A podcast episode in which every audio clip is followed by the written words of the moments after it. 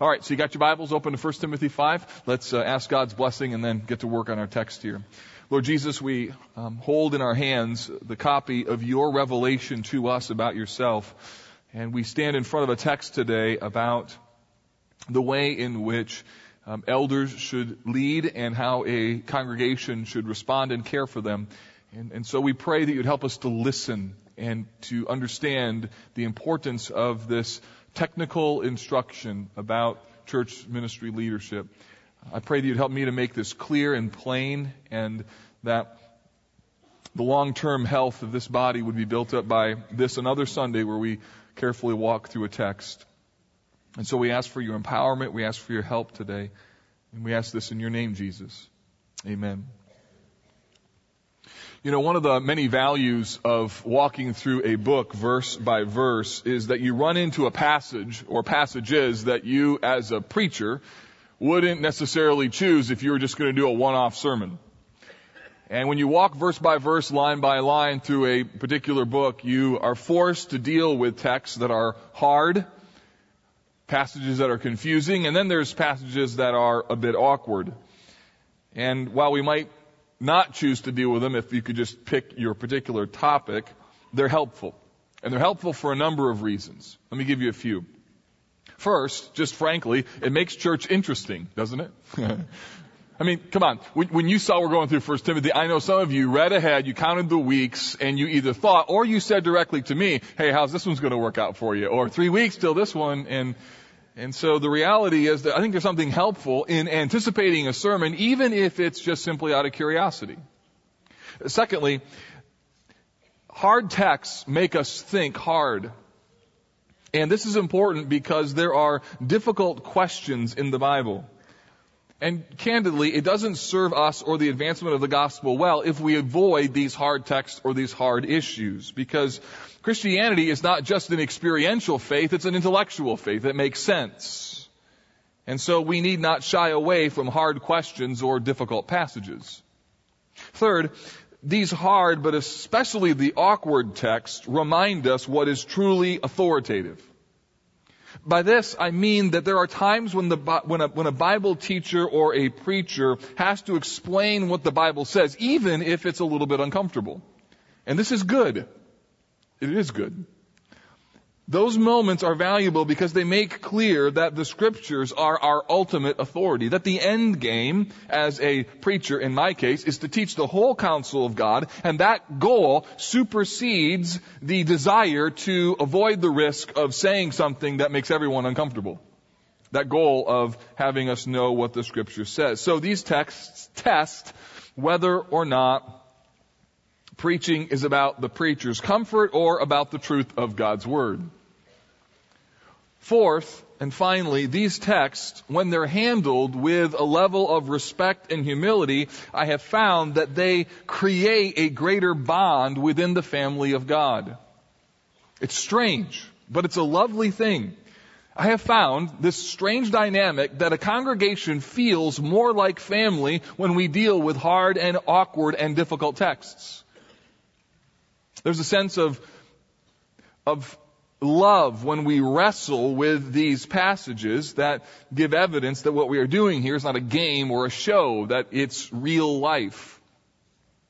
It's funny, after a, sermon on um, hard passages like this, I'll often have, you know, someone say, hey, thanks for tackling the hard passage. Or even if someone didn't like how I handled it, they'll say, thanks, thanks for trying. which that is really a, not a very nice thing to say, but. Um, but I know what you mean. Thanks for thanks for thanks for the try. Nice try. Swing and a miss, but at least you you tried. So, but but what it means is that we're a family, and you know what? Families deal with hard issues. That we deal with the real and honest issues within the text. That that that like life, it isn't easy. There are hard things in the Bible, and so to deny that they're hard or deny that it's awkward is just kind of silly in fact, I think somewhere in our understanding of church, we long for this. We, we long for the truth that leads to life, but also the truth that works in real life. And to deny that there are hard things in the Bible, I think, is to do everyone a disservice. So today what we're going to talk about, just to kind of call the 300 pound gorilla the 300 pound gorilla in the middle of the room, we are going to talk about the relationship between the church and its pastors. And the subtle awkwardness of this is rather obvious that I'm a pastor telling you how to treat pastors. Sort of like your mom telling you what you should say to her on Mother's Day, or your dad handing you a card and say, send this to me. It just, just would be kind of strange. But it is what it is. And somehow, in God's wisdom, and through the understanding of the apostle Paul regarding what was needed in this church, knowing full well that Timothy would have to say these things to this church or read this letter, he still felt like it was important enough that despite the awkwardness of the moment, the church needed to hear this and to talk about this. And so being a servant of the text and us all together servants of the text, we need to hear what it is that God has to say to us. So let's first though just get a sense of the, the leadership problem that was going on in the city of Ephesus. So I want to remind you the book was written again by Paul to Timothy regarding the pastoral dynamics of what were happening in the city of Ephesus, a church that had been guilty of some false teaching and some false living. And this false teaching was centered around some elders who were not only teaching the wrong things, they were living the wrong way. And so Timothy is sent to this church to try and address not only the wrong teaching by teaching truth, but also to address the erring elders by dealing with them and in some cases removing them from their role. And as you can imagine, this was extremely difficult and, and, and, controversial, which is why Paul spends so much time in this letter talking about the qualification of elders, talking about what kind of leaders they really should be. You know, it's one thing to deal with the teaching. It's another thing to deal with the, the people involved. I mean, it's one thing just to deal with, okay, you need to believe this, but it's another to say to brother so and so, I'm sorry, but you can't teach that. And in that matter, you're not qualified to be an elder anymore. That, that makes for a very difficult scenario. But yet this is really important. My guess is you, like me, can think of a season in your life when church ministry leadership did a great job and the church was really healthy. And you can also think of a scenario where church leadership was in the tank and the church was in the tank. The fact of the matter is there's a direct correlation between healthy church leadership and healthy church. And that's why this is so important for us to talk about for the long-term health of this body. Our text deals with the issue of how to care for those who care for the church. And what it addresses is not only the problem of bad leaders, but it also speaks to how we are to encourage those who are actually doing a good job in their leadership role. Not just dealing with bad leadership, but also retaining good leaders. So there's three things that I see in the text the first is this three things that the church is called to do that Paul is telling, telling Timothy that he should do.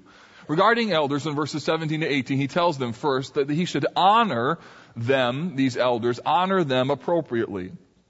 Take your Bible, look at verse 17. It says this, let the elders who rule well be considered worthy of double honor, especially those who labor in preaching and teaching. For the scriptures say, or says, you shall not muzzle an ox when it treads out the grain, and the labor deserves his wages.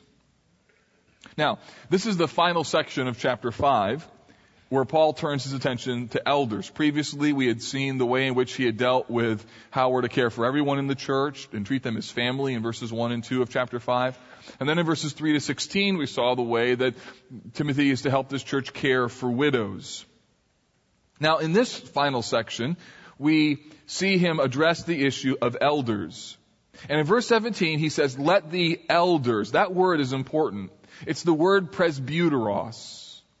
It's a different word than what was used in 1 Timothy 3 regarding the qualifications of these spiritual leaders. That word, episkopos, has more to do with, with governance and the position of authority, the, the, the, role of overseeing. This word, uh, presbyteros, has more to do with the honor. In fact, it's used not just of spiritual elders, it's used of physical elders. If you look at chapter 5 and verse 1, you'll see that it says, do not rebuke an older man, but encourage him as you would a father. The idea there is this notion of this older man is an elder, presbyteros. It's also used in 1 Timothy 4, 14, where Paul describes the plurality of these godly men who laid their hands on Timothy. He calls it the council of the presbyteros. So what does this word mean? Well, the word elder has its roots in the culture of the synagogue, where there was a plurality of leadership within that synagogue, and along with that plurality of leadership, there was an honor connected to that leadership role. So there was honor and there was implied authority. And so Paul borrowing from this synagogue idea of spiritual leadership imports that into the church and helps them understand that like the synagogue elder had great honor, so too the elder in the church ought to have honor. He, he uses these terms interchangeably or closely between the church and the synagogue in order to emphasize the importance of how the congregation viewed these spiritual leaders. His main concern is that good elders should be honored. Now he says, let the elders who rule well. That, that phrase rule well is important here because it describes what the main task of elders really is. The, the phrase identifies that elders are called to the task of spiritual leadership. They are to rule well. That's what it means. And spiritual leadership simply means to influence others in a course of action, to guide or to lead them. That's what the Greek word for rule literally means, to guide or to lead. So, in other words, good elders, good leaders in the church are simply those who provide effective spiritual leadership. Now we've seen in 1 Timothy 3 the qualifications of those leaders. And all of those qualifications except maybe one or two, had to specifically do with the character of their life. So, so really what spiritual leadership is, is simply somebody being a godly man who's living out his spiritual life in the context of a church ministry and then through his life being able to guide and direct others in terms of their soul and soul development. So we find here that all elders are called to lead the church and to spiritually influence people. And the means by which they do this is the overflow or the byproduct of their lives. The elders who rule well. And then he says, the elders who rule well should be considered worthy of double honor. What does that mean? Well, the word honor here generally refers to respect or regard. Like the elders in the synagogue who were honored because of their spiritual leadership role, so too elders of a church should be treated in the same way. Paul wanted this church to understand and appreciate the value of spiritual leadership. Remember in, in, chapter 3 and verse 1, he had said that if, if you aspire to the office of elder, you aspire to a good thing. So those who serve in this way, those who serve in the role of spiritual leadership, should be considered worthy of honor. Now, how specifically do you honor someone in spiritual leadership? Well, let me show you one way. Take your Bible, go over to Hebrews 13, 17. The writer of Hebrews picks up on this theme of the relationship between elders and their people. And there is, there's, there's always something for elders to do, but there's also something for the congregation to do. So Hebrews 13, 17. Here's this very insightful uh, and helpful passage. The writer of Hebrews says this, obey your leaders and submit to them. And notice what they are doing. For they are keeping watch over your souls as those who will have to give an account. So the idea is that spiritual leaders need to take their role seriously, knowing that they're going to have to give an account, give an account for their ministry, and give account for the people who are under their care. And then he says this, and let them do this with joy and not with groaning, for that would be of no advantage to you. Now, clearly this person knows church really well. Do this with joy and not with groaning. Why would he say that? Well, think of it this way. Do you remember when you went to your last high school reunion? How many of you went to your last high school reunion? Raise your hand. Well, not many of you. Okay, so think of the time if you were to go to your high school reunion, what you would do if you you would probably pull out your yearbook, right? And you'd go back and try and remember people's names. You'd go back through the directory and you'd see their faces, and no doubt you would uh, bring back some good memories and also maybe some some not so good memories, right? So as you're going, as you're going through the list, you might say, oh, oh, oh, oh, right? That's right. You, so just so you know, pastors do the same thing with the church directory, right there. Okay. I'm, I'm, I'm letting you, come on, you would too, right? Like, you know, a little secret that when you look at the directory, you look at the list of people's names, you're like, oh, yes, oh, yes, oh, oh, oh, oh, you know? And, and here's the call. Be one of the people that the tone over your name is, oh, not, oh, okay? Stay off the list of the discipline committee. Don't be on the list of people that we have to have a conversation with because of things going on in your life. In other words, be godly. You want to honor spiritual leaders? Here's what you do. Be godly. Be godly for the rest of your life. Obey. Be righteous. Be godly. Be spiritual for the rest of your life. Obey, it says, your rulers, your leaders, and submit to them for they are keeping watch over your souls. So, the congregation is responsible to honor those who are leaders, but there's also responsibility in another sense. Because he says there that these elders, these leaders, are worthy of double honor. What does this mean? Well, the word honor refers not only to the honor of position, but also can refer to financial support. So Paul believed that those who were to give leadership to the community should be maintained or supported by the community. So Paul, for a number of reasons, chose to not be financially supported by the church, but he goes to great lengths in other parts of the Bible to describe the justification of a church supporting its elders. Look at, for instance, 1 Corinthians 9 and verse 7. Let me show this to you. 1 Corinthians 9 and verse 7.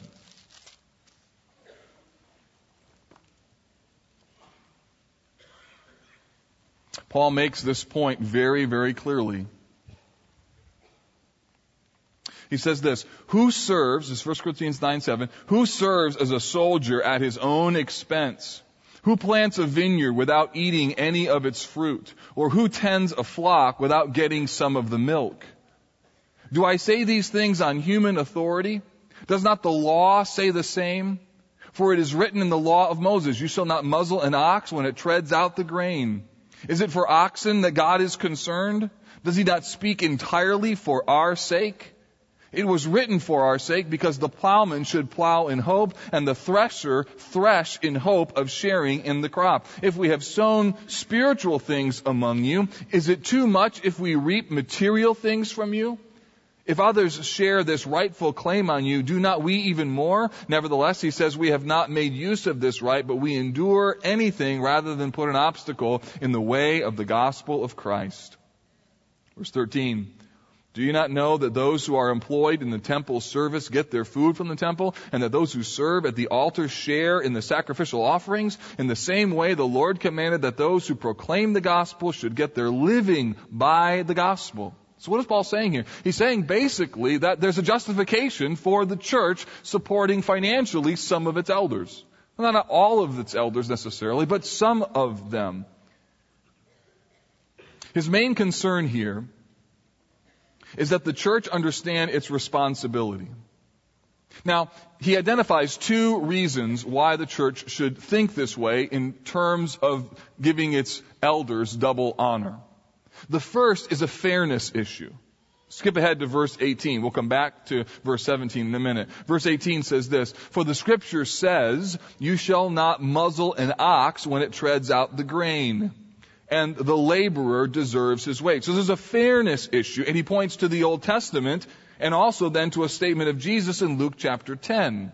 And what he's saying here is that it's, it's unfair, even stingy to muzzle an ox when it's treading out grain. In other words, imagine this ox with a big grindstone and it's attached, strapped to this long pole and as it moves in a circle, as it begins to grind the wheat and the grain and, and, and, and producing this material, that no doubt the ox, a little bit hungry, might dip down and eat a little bit of that.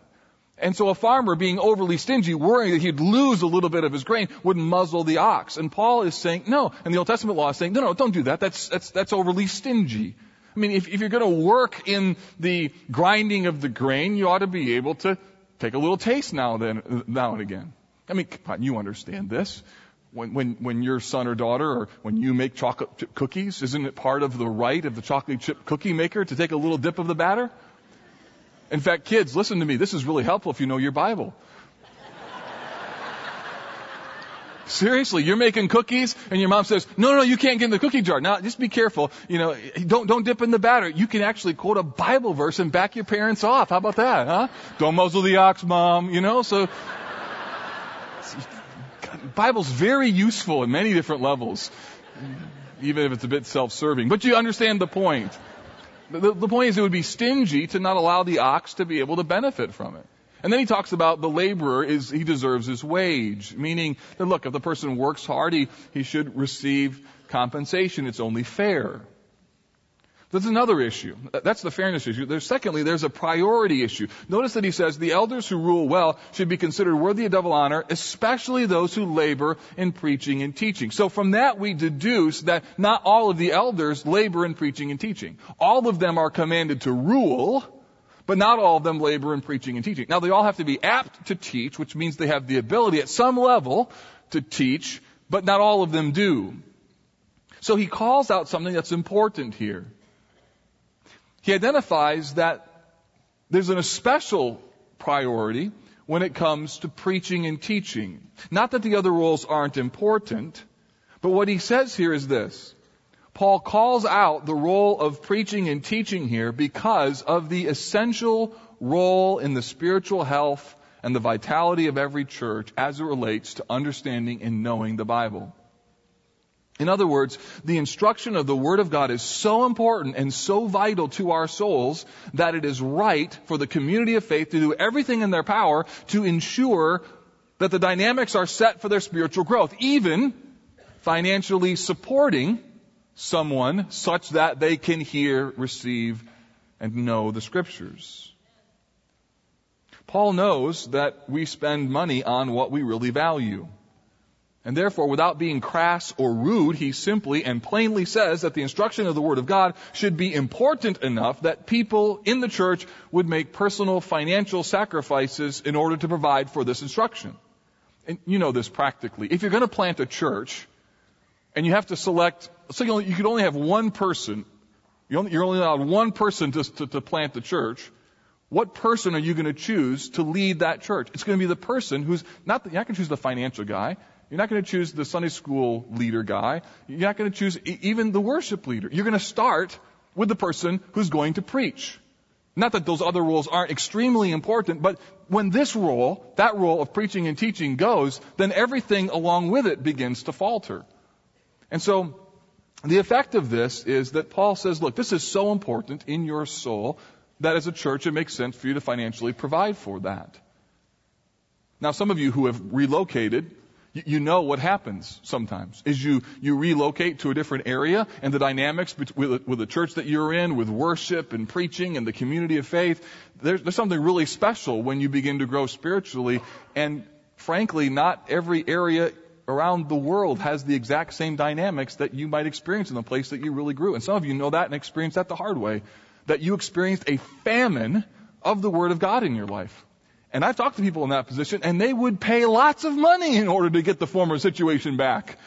And so what Paul is saying here is there needs to be a, a priority within the heart of God's people. This is one of the reasons why I believe it is biblical for every person who regularly, who regularly receive spiritual blessing from this church to be part of the financial provision of this church. I'm not saying this to increase our budget, and I'm not saying what you should give or how much you should give. That's up to you. But my point is this, is I think it's important for your own soul to express what you value through your money. To be blunt, some people like their cable more than they like their church. And I think there's just something fundamentally wrong with what that says about our souls. We invest in what we believe is truly valuable. And spiritual growth through the Word of God, I think, is worthy of your sacrificial giving. And I think the Bible says that exact same thing. So there's a priority issue here. Now, all of that to say, let me just express my gratitude to you as a congregation because I am preaching this text not out of any sense of lack or a way in which things aren't the way that they should be. You need to know that our lay elders and our financial team value the idea of taking care of those who take care of the church and they do a great job. We are living this out very, very well. What's even more is I hear from our other spiritual leaders or other elders, other pastors, how very much love they feel from you as a congregation. And I, I think that's a fruit of long-term, careful and consistent teaching of the Bible. This is a place of love, of support and encouragement. It's a rare and refreshing dynamic, and that makes for long-term pastorates, which is good for you, and it's also good for our pastors. And so I want to thank you for honoring our elders appropriately. Now that's the first thing. Here's the second one. The second thing is that we are told we are to correct them carefully. Look at verse 17. Not verse 17, sorry. Verse 19. It says, Do not admit a charge against an elder except on the evidence of two or three witnesses. So he now goes into this area recognizing that not all elders are perfect.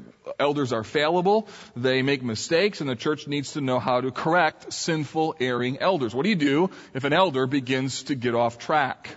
Well, first notice he advises caution. He says, do not admit a charge against an elder except on the evidence of two or three witnesses. And what Paul is recognizing here is that due to the prominence of the role of elders, due to the high profile role of spiritual leaders, they may be accused of things that are simply not true. Or, more than likely, they will be quoted as saying things that they never said.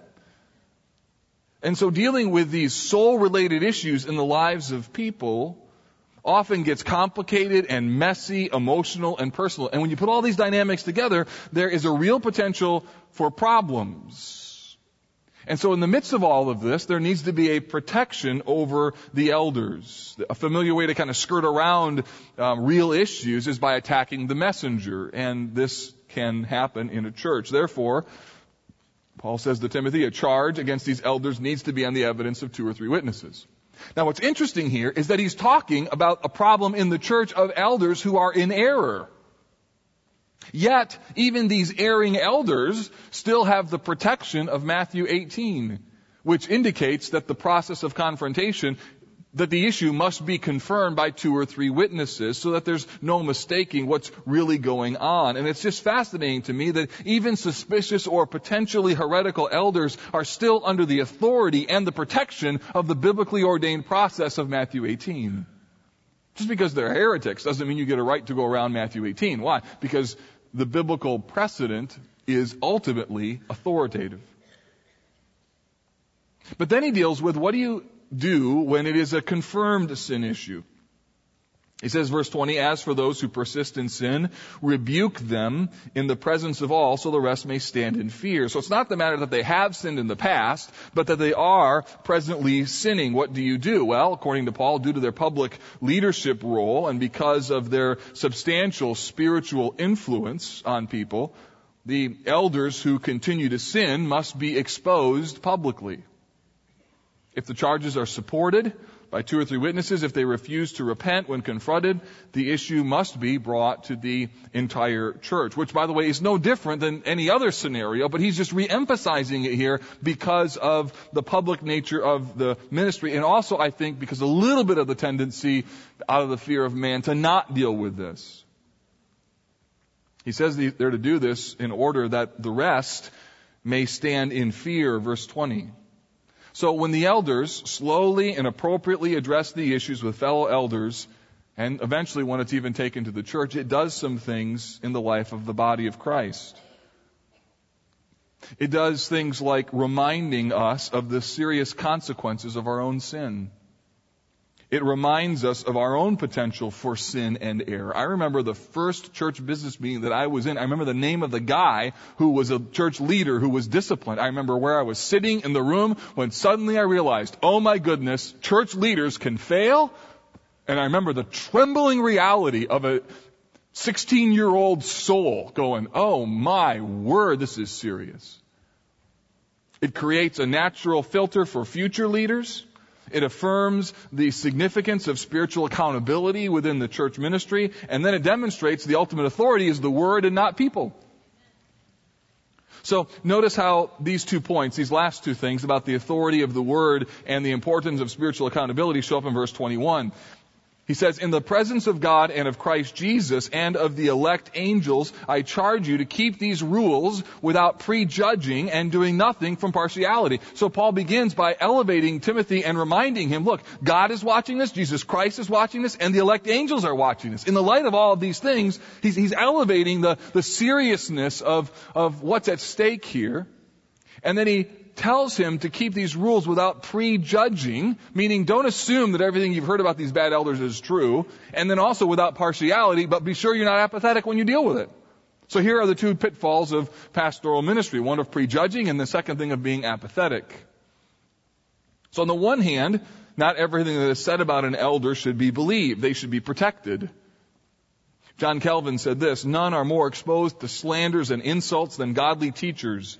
They may perform their duties correctly and conscientiously, yet they never avoid a thousand criticisms. So they have to be protected. Yet on the other hand, there can be a real temptation to not address an issue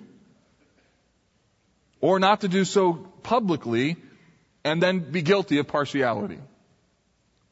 So one of the reasons that at College Park we have a uh, an active feedback and evaluation process for all of our staff, especially for our pastors, including myself, is to be sure that the blind spots and the weaknesses of all of us can be addressed. We, we want to have a process to help each other grow and change. But it's also there for another reason, and it's this. I think that people need to have the reassurance that no one gets a free pass when it comes to accountability. No one does. And I think people feel safe when they know that there is a commitment to address issues without partiality. So, what Paul is saying here is this. Elders are to be corrected carefully, not hastily nor apathetically, but they should be corrected if they need to be corrected. The church is too important and the gospel is too precious to neglect appropriate protection or rebuke. So, third, he finally says here that we are to appoint them wisely. Look at verse 22.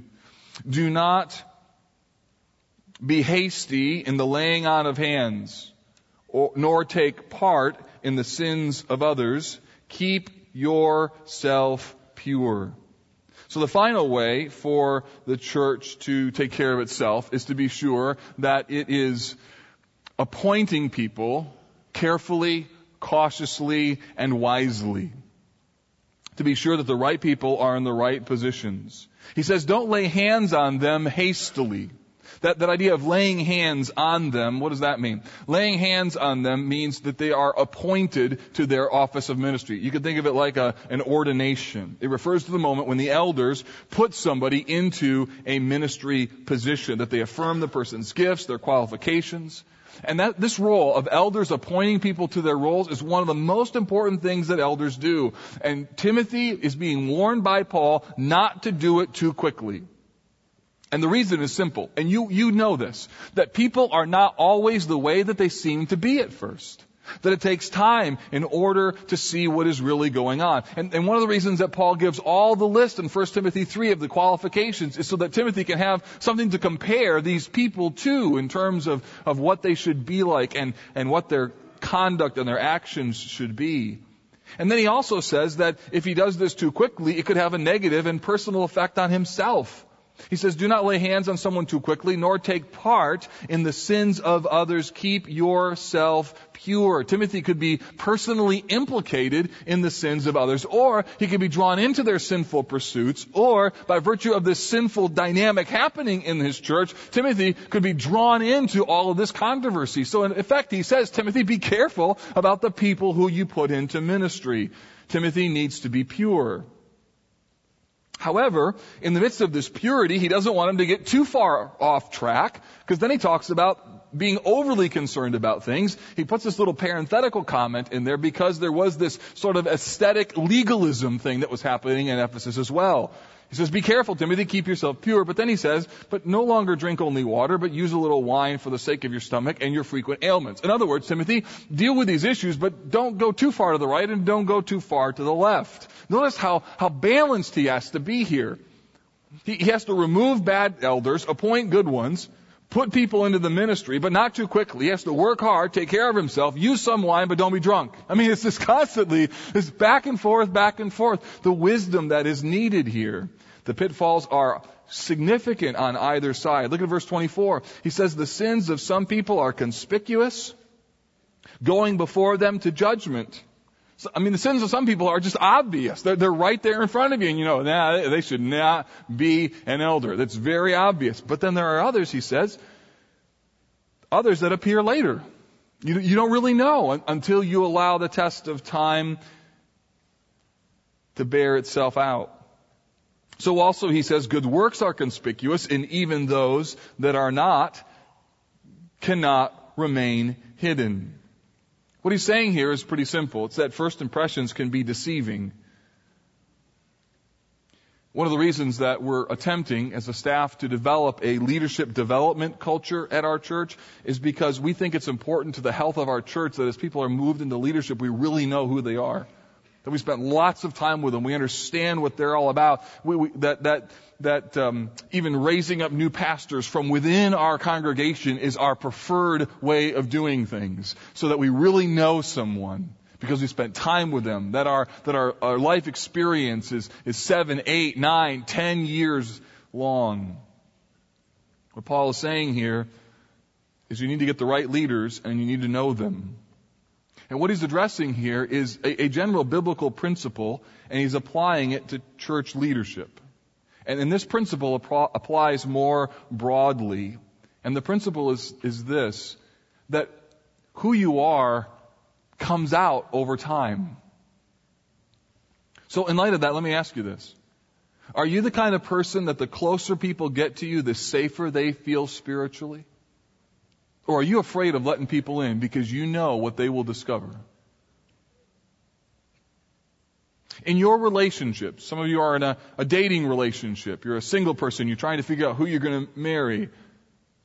Are you more impressed or less impressed as you spend more time with someone? I mean, I, just a little bit of advice. If you spend time with that person and you're less impressed with them, marriage doesn't make that any better.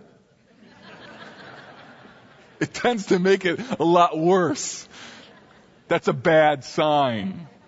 If you come home and you're like, marriage isn't gonna make that any better. Am I right? I'm right. If I were to ask the people near you, the people who really know you, what kind of fruit report would they give me?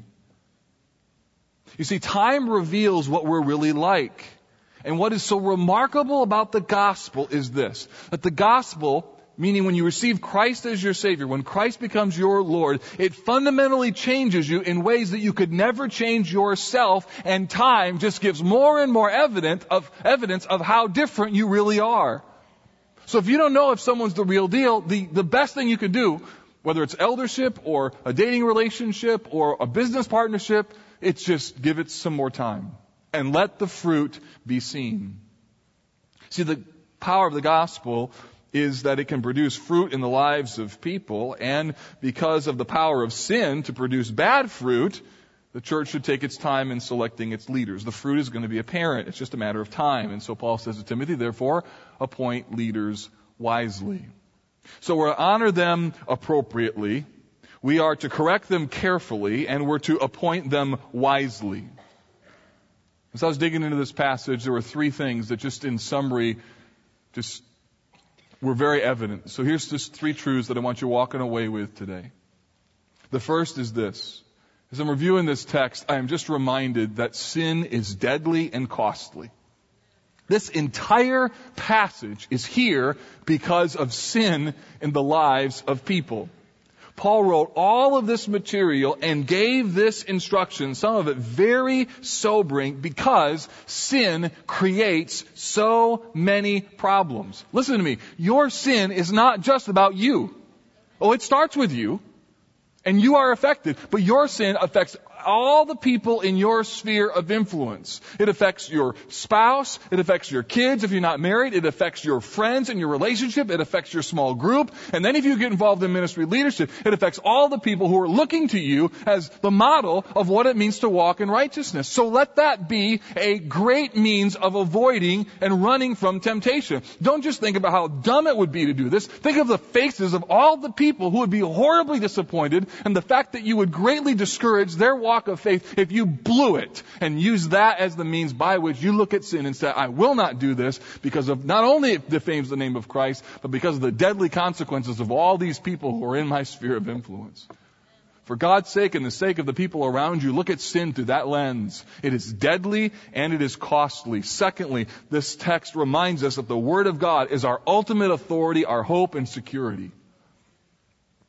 Hearing, understanding, and obeying the Word of God is everything for the believer, and it's everything for the Church of Jesus Christ.